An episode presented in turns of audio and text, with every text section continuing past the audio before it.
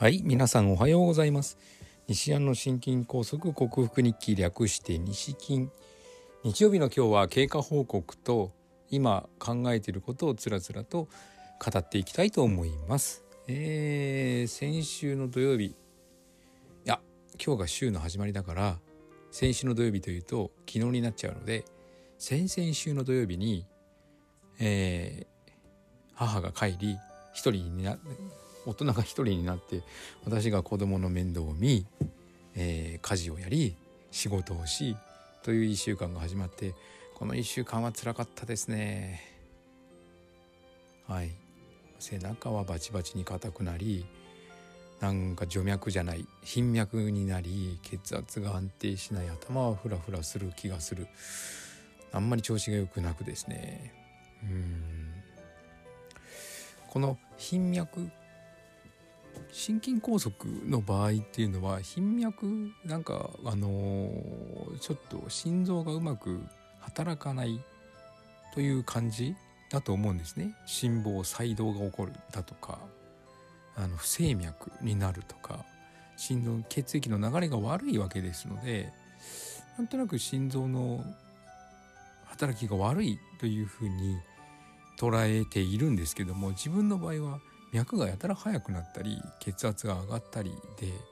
ちょっと違うんじゃないのかなというふうに感じてきめ来ているところです。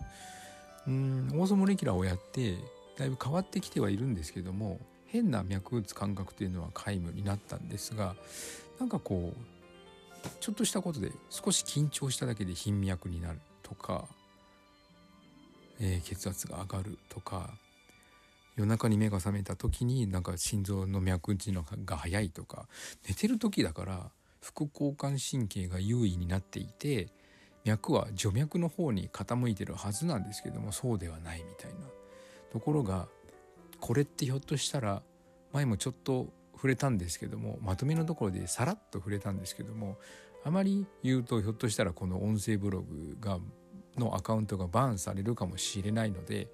慎重に言うんですけども、やはりこのさんねんかん世間を騒がした新しいウイルスのそれに対する、ね、注射の影響なんじゃないのかなと思うようになってきました。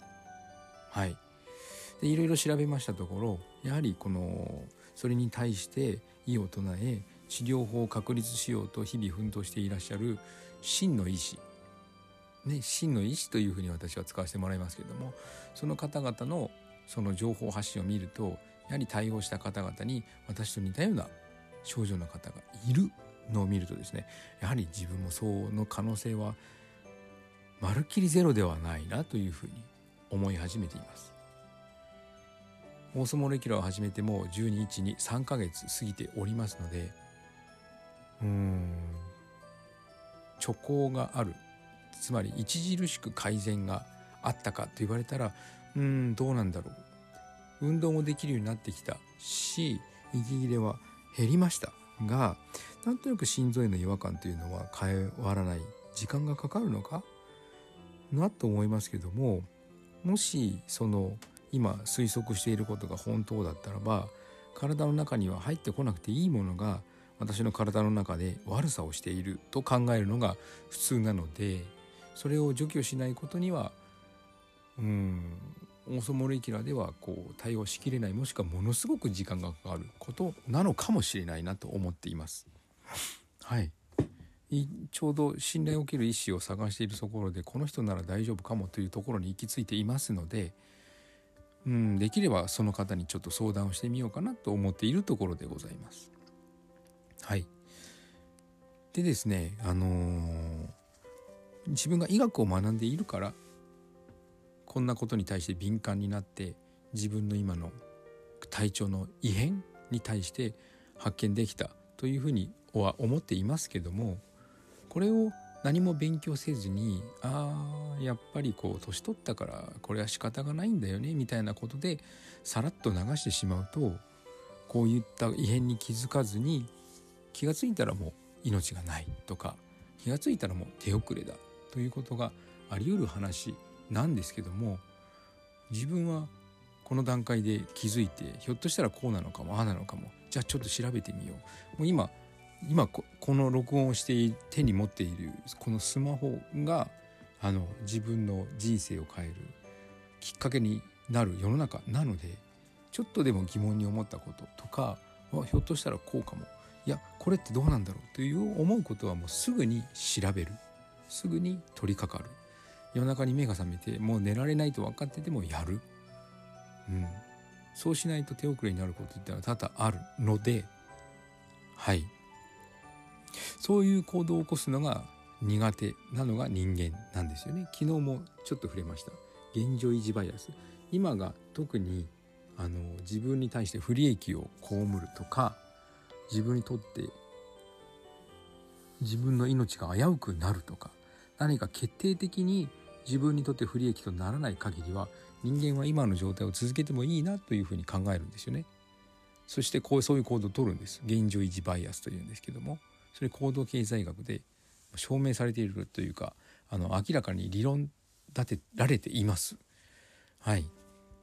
それをできるかできないか、行動に移せるか移せないかでその人が決まると思うし、その人の価値観、その人の仕事能力が決まると思います。いつまでも人のせいにするとか、何かこう簡単なことを理由に 自, 自分はこうだからと逃げてしまう。まあ本人は逃げているつもりはないんでしょうけども、傍から見たら逃げでしかない行動を取ると、やはり返ってくるのは自分ですから、はい、自分に降りかかり自分が損をし、気がついたらもう命がないとかね、取り返しがつかないというふうになってしまうのだと思います。ほんのちょっとしたことを確かめて自分で確認をして、でこれが嘘か本当か、あやっぱ違ったな、食べてみたけどやっぱ違ったよと思えば吐き出せばいいので、毒だって一旦口に入れてもまずいと思ったら吐き出せばあの致命的にはなりませんので、はい、もう世の中いろんな情報がありふれすぎありふれていて、何が本当かがわからない世の中なので、その情本当の情報を取りに行くということ自体もかなり至難の業になっているんですけども、まずは信頼を受ける人、だから人間関係なんですよね。信頼を受ける人と人間関係を作っておく。でも頼りすぎてはダメ。私のお世話になった大学の先生にこういうことを書いて色紙に色紙にこういう自分の戒めというか座右の銘なんでしょうね。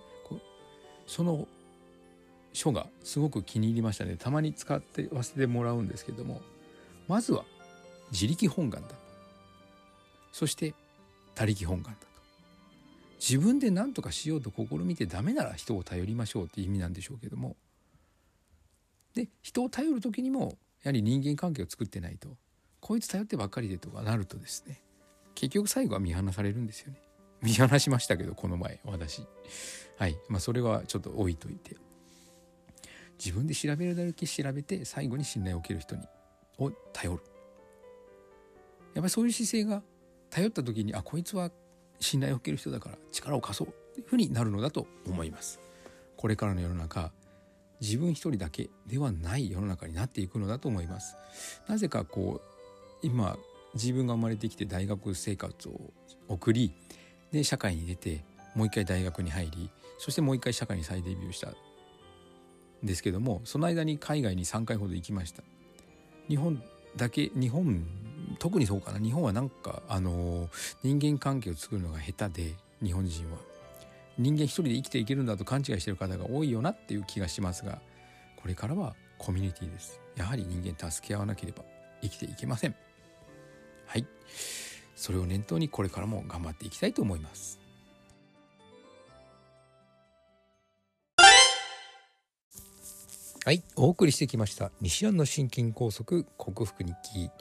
略して西筋は、健常者や子どもたちに運動パフォーマンスの向上と健康促進を運動指導と栄養指導の両面からサポートする健康運動指導士、心身にリハ、えー、障害を負ってしまった方々にリハビリテーションを施す理学療法士、そして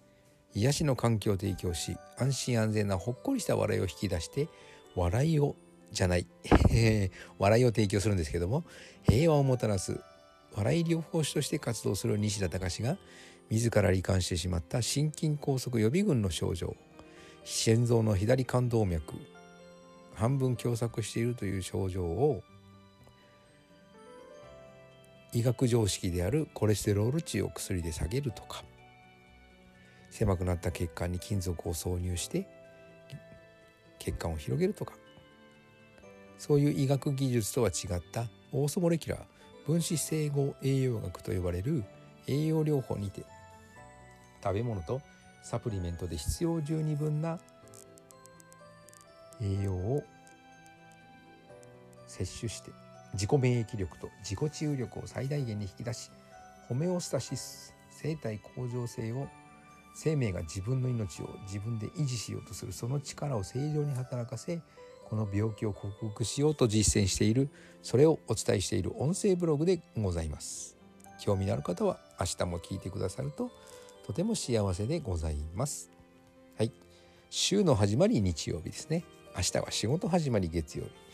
今日は群馬県とてもいい天気になりました。妻退院予定、ごごさんじに娘さんにん家族よにんで迎えに行きます。